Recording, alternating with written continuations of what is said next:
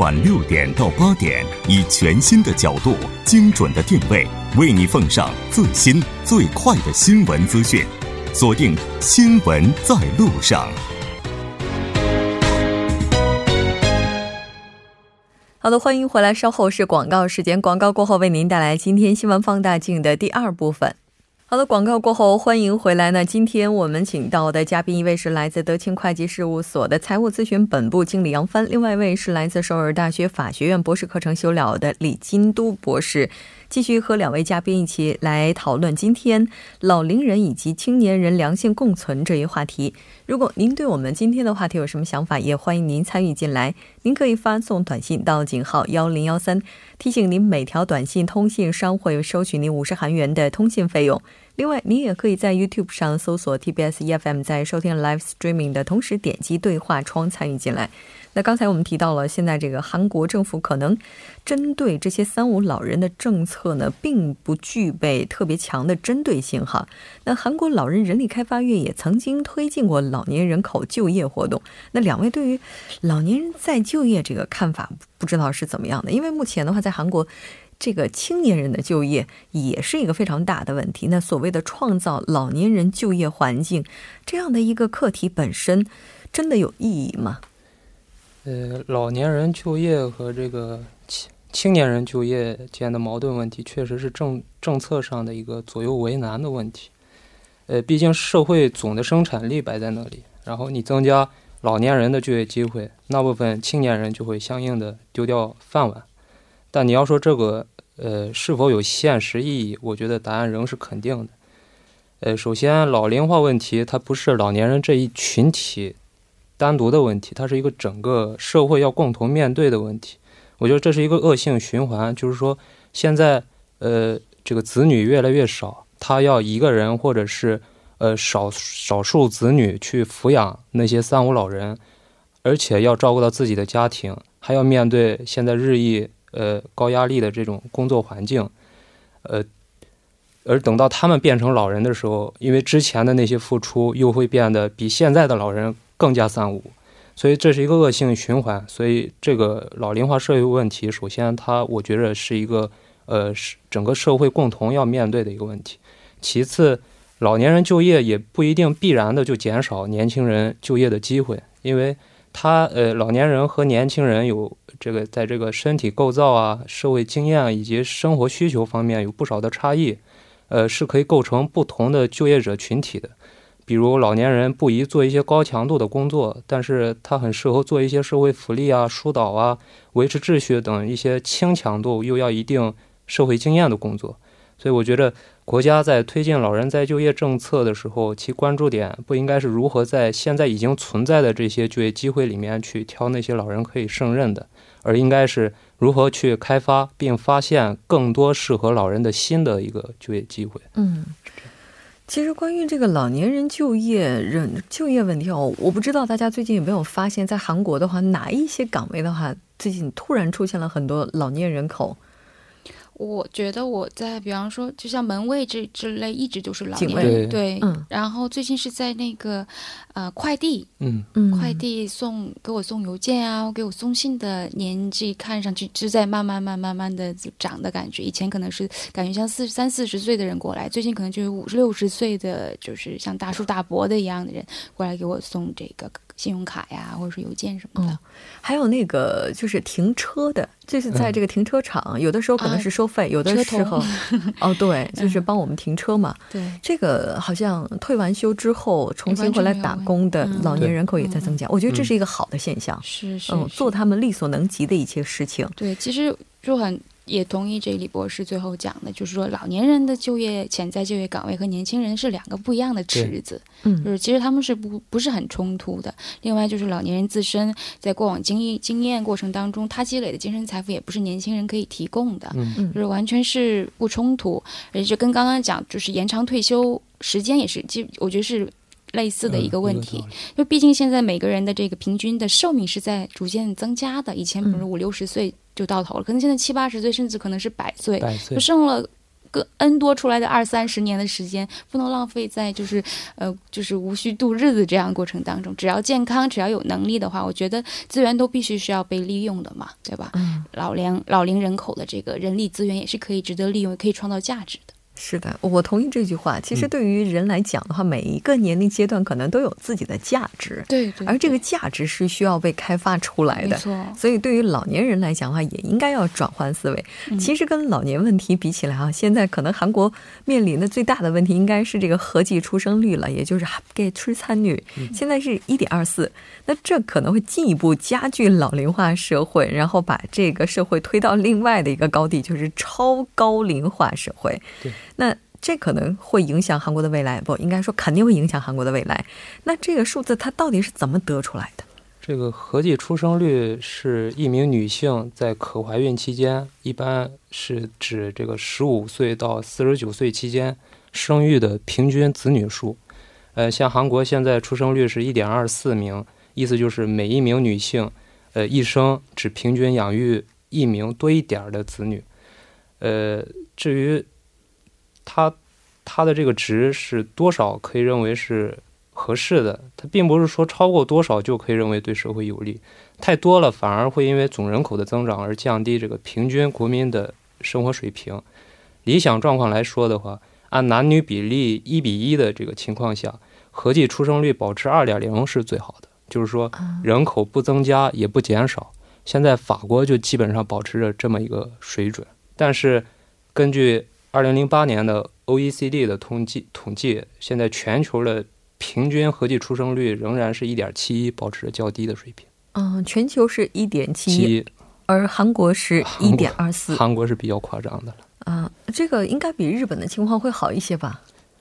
呃，据我了解，应该是比日本要还要严重一些啊，还要严重啊。这个速度还要更快。那其实，在今天下午的时候，文在寅总统也是给一些个别的社会人士打电话啊，其中这个群体当中就包括多胞胎的母亲，这也是为了鼓励韩国这个可育的女性，就是育龄女性，尽量的去多生孩子。当然，这个效果到底是怎样的，我觉得这个还是要看后续哈。那老龄人数增加，对于青呃这个增加的同时，青年人口减少。像这个逆转的话，它未来肯定会给社会带来很多的问题，很大问题。上面讲那个三无老人的时候，也提到了，就是老人老龄人数和这个青少青少年人数的比例失衡，会导致青少年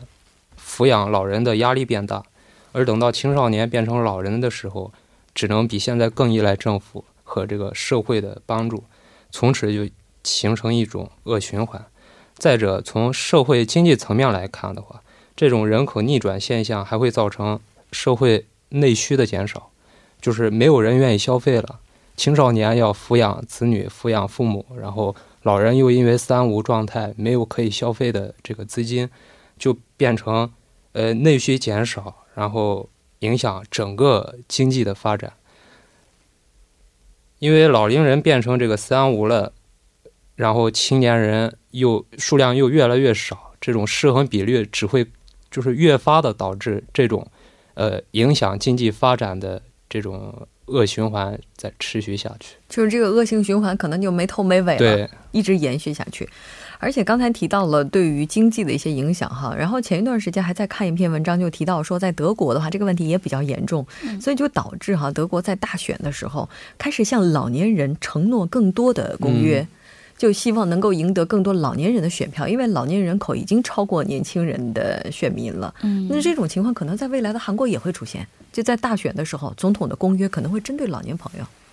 其实这几届总统被选出来的结果也是老年人，老年人群他提供的票数是更有决定因素的。对，嗯。所以说，这个低出生率问题如果不解决的话，它可能在方方面面都会显出来它的影响哈。对，那这个问题其实不仅仅是韩国一个国家的问题，欧洲很多高福利的国家也都存在这样一个通病。那跟欧洲国家比起来，对于韩国来讲，这个原因，这个这个情况可能会更加致命。因为在这个从韩国的这个历史和它的地理位置上来看，哈，一个国家创造生产力的资源有这么几块，一个就是自然资源，一个就是资本，再有就是人力资源。嗯，那在韩国来讲呢，因为呃，自然资源其实是有限的一个国家，资本资源其实也是有限的一个国家，它过往的这个经济发展更多的还是通过这五千万人口的个人的人力资源的一个挖掘，对吧？但是如果是说最决定它经济因素的这人力资源。由于老龄老龄化，又由于低出生率，造成人口的这个数量在减少，而且有生产力的人口越来越少的话，嗯，对这个国家来讲，其实它的影响力是更致命的。嗯，但是说呢，呃，因为韩国人口一直也是就维持在四千到五千左右，也没有说特别多的增加，没有特别少的增加。但是过往可以创造那样的经济发展，也是说明他掌握好那时候人人人口以及这个人力资源开发的一个良好的方向，就是说，呃，掌握了未来经济发展的一个趋势。但是过往的这几年来看呢，我觉得有一些迷失方向的感觉。就如果说重新再找回一个，我们重新重置一下未来人力资源开发的方向，开发一些就是效率更高的一些行业，或一个人他可以创造的这个呃，比方说个人的人均生产力能够更高的这样的一个方向的话，完全也可以靠更少的人力创造更多的价值。另外就是也可以通过吸收海外的这个人才、国外的人力资源的一个一个外援，也是可以解决很多问题的。是。对，其实刚才提到这个依靠技术来解决这部分人力资源的不足，嗯，因为前一段时间的话也看到有一篇文章就提到了说，随着人类社会的发展以及人工智能的发达，对。可能很多岗位的话会被机器所替代，嗯，它本身就不需要太多的人力，所以说人类总人口的减少，这可能也是自然发展的一个规律。我觉得是从发达国家的这个发展趋势来看，人口最就是最简单劳动的时候需要的人是最多的。当这个生产力的这个这个技术水平逐渐提高的话，其实人口不需要特别多就可以创造相当规模的生产价值了。嗯，对。但是我们所谓的这种人口的减少是一种渐进式的，而不是这种垂直的减少。就是目前可能韩国这个情况的话，就已经出现了这种垂直的这种往下大幅下跌的减少。没错。那我们看到的话，韩国国民日报还提到了说，韩国当前的社会福祉制度和现在的这个逆人口构造是不相符合的。那么，我们应该怎么样去改善现行的这种福祉制度呢？其实说这个，呃，其实跟我们刚刚讲的几个内容就比较贴近的一些方向。第一个就是在现在韩国养老保险已经不完善，要想改善这个这个制度，说还需要一个漫长的时间的时候，最直接的方式还是呃延长老年人的这个工作时间。再一就是说，多给他创造一些这个工作岗位，因为他们有能力生产，有有能力创造价值，就让他们去创造价值，自己先给自己。提高一下收入水平，然后在这个同时等待政府呢，通过一些直接的政策去扶持他们一些在年金啊，或者说还有很重要就是说保险这一块儿，养老保险，包括是这个健康保险这样。刚刚有讲就是三五里面，其实我觉得没有健康保险这件事情也是很恐怖的，这跟没有收入是一个概念的。我觉得就是其实没有收入、没有存款、没有健康保险这些，这是最最恐怖的嘛。说在制度方面上，养老金的制度、退职基金的制度，包括这个健康保险。这都需要有一个大方面的完善。嗯，是的。其实刚才就是也提到了说这个政府的一些援助，对吧？其实文总统的话，应该说也是计划要提高对于老年人这个养老保险以及包括年金的这个扶持的力度。但是有人也算了一笔账哈，说如果按照他的这个承诺往上提的话，那他也就意味着职场人士这个税收负担哈，可能就会把我们的半个肩膀给压得趴一趴。嗯，这是因为他他讲那些福利制度，呃，福利的这个投入都是在，比方说现在的这个是呃 GDP 增长水平的前提下呀，或者说我们财政收入的一个保证一个规模的前提下，那这个财政收入其实也就是说靠税金过来收上来的资金嘛，对吧？所以说，我们是不是应该做好这样一个准备了？也就是说，在未来，对于职场人士来讲，对于劳动力人口来讲，我们应该是遇不到那种减税的事情了。这个税收只可能……其实我还是很很赞成通过税收的这种方式，然后提高一下财政收入，然后更偏向一些老年人口的这个福利政策，因为这实际上是间接替我们抚养老人。嗯，就说如果我们的父母在年金上可以拿到更多收入的话，我们就。不至于去支援更多的时候，就说这个钱是从我们口袋里直接给我们父母，还是通过国家的口袋间接的给更多的父母？我觉得这是其实是一件事情。啊，一件事情，但是就是主动的说，我希望通过税金的方式来解决这个问题的年轻人应该是不多的。对，因为他不相信政府，还不是钱我直接给我爸妈了这个，这可能就需要政府他在整个制度运营上更加公开透明，对，这样年轻人就愿意把这笔钱拿出来，让他去帮助自己的父母，是是吧？其实这样的话，对于年轻人来讲，负担确实是轻。对，那不知道这个问题，李博士您还有补充吗？所以。这个除了福利系统以外，我可能认为，就是刚才杨经理提到的那个增加就业机会、老年人就业机会的那个观点，我是比较同意的。就是，呃，现在的这个福利系统，针对老年人的福利系统，我觉得需要呃一定的重构，就是让老年人自己参与到这个整个福利系统中来，就是。现在我们一直在谈的是，呃，老年人，我们国家投了投了多少钱，但是老年人没有拿到多少。但是其实老年人对于这一部分的，呃，就是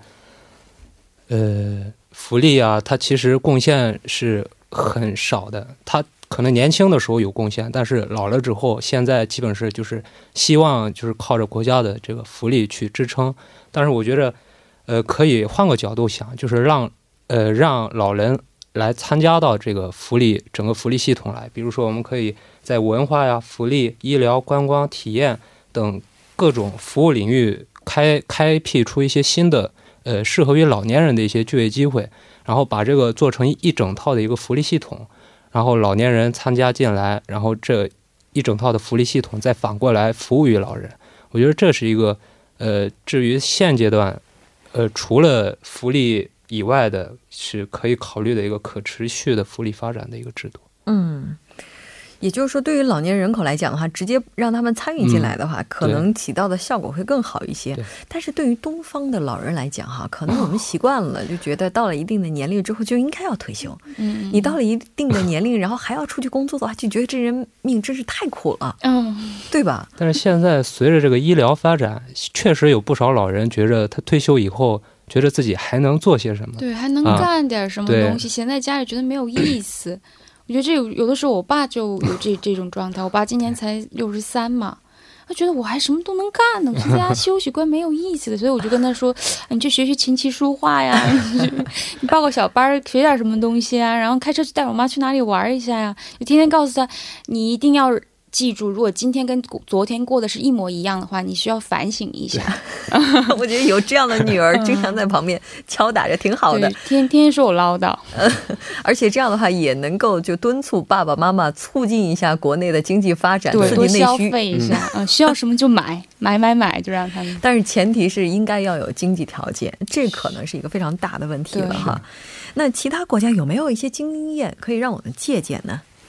其实，其实最简、最典型，大家也最愿意参考的都是日本嘛，因为日本的老龄化特别严重，低这个低生出生率也是非常非常严重。其实日本也是从这样刚刚我们谈的这几个角度来。来解决的一个一个就是说，让这个更多的老年人来参与到这个经济活动当中，也就是延长老年人工作的这个时间。其实他从二零零五年的时候就已经认为了，这个日本这个国家呢，在人口减少和劳动力的这个减少来讲，已经是社会非常严重的一个问题了。就是说，如果不能提高它的这个劳动人口的这个量的话，其实就完全。就会阻碍经济的发展，所以那个时候他就基本上就推推迟了老年退休的这样的一个年龄，尽量的让更多的人能够更长时间的来工作。其呃，就除了老年人口之外，对这个女性。劳动力的这个政策也是非常明显，因为我们也知道，就特别像韩国和日本这类国家，那女性可能更多的是家庭主妇，但她来讲，她也是完全有生产力，也有也有这个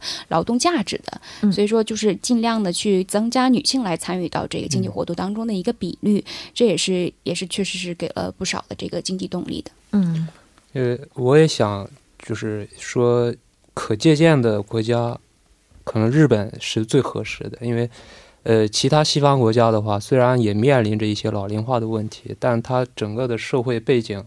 可能日本和韩国是呃最相像的。嗯。然后像日本的话，呃，它除了像福利制度，还有一些呃就业机会的一些创造方面以外，它也比较重视老人的这个精神呃方面的一些呃体制，呃，像是呃探索和确立一种适合于老年人居家养老的方式和体制，然后并在财政预算上实行优惠政策。然后他也组织老人俱乐部，呃，使老年人能够做更多的娱乐益智的活动，呃，保证老人的身心健康。这就呃可以根据刚才我们提到三无老人里头那个没有可依赖之人，然后老人会陷入孤独的这种一种状态。呃，就是除了呃福利系统的。构建以外，我觉得像日本这样精神层面上的一些鼓励也是有必要的。嗯，确实是，因为当这个人群在社会上占的比重越来越大的时候，如果我们不能够充分的照顾到他们的一些感受，或者说他们的生活的话，那可能会引发的社会问题是我们现在所无法想象的。对，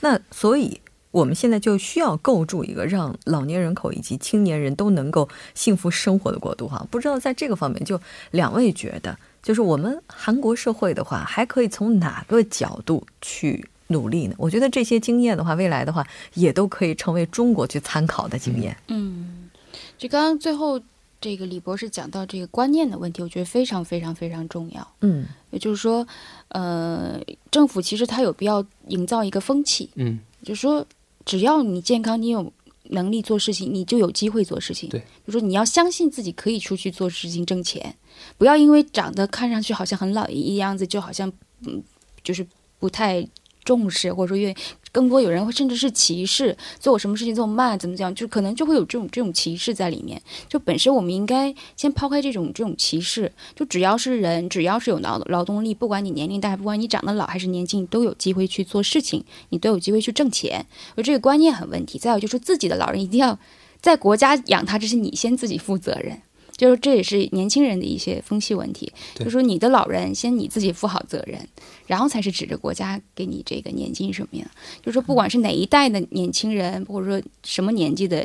年纪的人，你都要有这样的一个风气上、观念上的一个改变，因为社会在变，经济也在变。杨经理刚才提到的这些风气问题，还跟联系着一个另外的一个社会问题，叫做韩国有一种说法叫“合家庭”。就是家庭越来越小了，嗯，它不再是以前那种大家庭模式，而是小家庭模式。嗯，然后青少年就会因为长此以往，就会对老人的关心程度会越来越降低，然后导致各种社会问题就呃发生。所以我觉得，呃，观念方面，以前那种传统大家庭的或者是传统的一些比较好的思想，政府应该去更多的去推广，让人人去。是更多的关注一些老人的一些社会问题。其实两位今天都提到了，今年在中秋节期间也可能会出现的，或者说正在出现的一个问题，就是很多年轻人可能因为怕被问到说为什么还不结婚，或者说为什么还不生孩子等等这些问题，不敢回家。嗯，当他不敢回家的时候，就就只剩下老人孤孤单单的在家里等着孩子，然后守着一桌菜，然后没人吃这种感觉。所以关爱老年人不仅仅是关爱他们的经济状况、他们的生活状况。我们也需要更多的去关注他们的心理状况。是的，对。好的，非常感谢两位嘉宾今天做客直播间，给我们带来这些非常精彩的讨论。同时呢，也祝两位节日快乐。我们下次再见，中秋快乐，中秋快乐。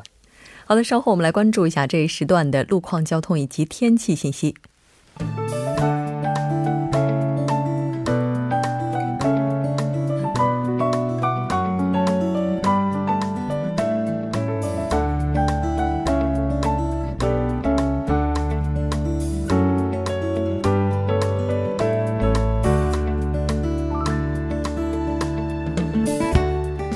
是晚间七点五十四分，这里是由影月为大家带来今天节目最后一段的首尔市交通及路况信息。好的，我们继续播报下高速的路况。那特别提醒出首尔的车主们务必要安全驾驶。在西海岸高速公路木浦方向金川分岔口后续大约一千米的路段，以及西平泽分岔口到西海大桥等路段呢，目前车多，交通拥堵。还有到车散分岔口附近的这个一车道是发生了私家车的追尾事故，那现在也有工作人员呢进行处理作业当中，受影响后续交通是停滞不前的。好的，我们继续到温散隧道为止呢，该路段都是因车辆增加而交通停滞。好的，接下来是在中央高速公路釜山方向满总分岔口后续三千米的路段，以及南元州分岔口后续三千米区间的路段呢，都是车多，交通停滞。最后，我们再度关注一下今明两天的天气情况。今天晚间至明天凌晨多云，最低气温零上十四度；明天白天多云，最高气温零上二十二度。好的，以上就是今天全部的天气与路况信息。我们明天同一时间不见不散。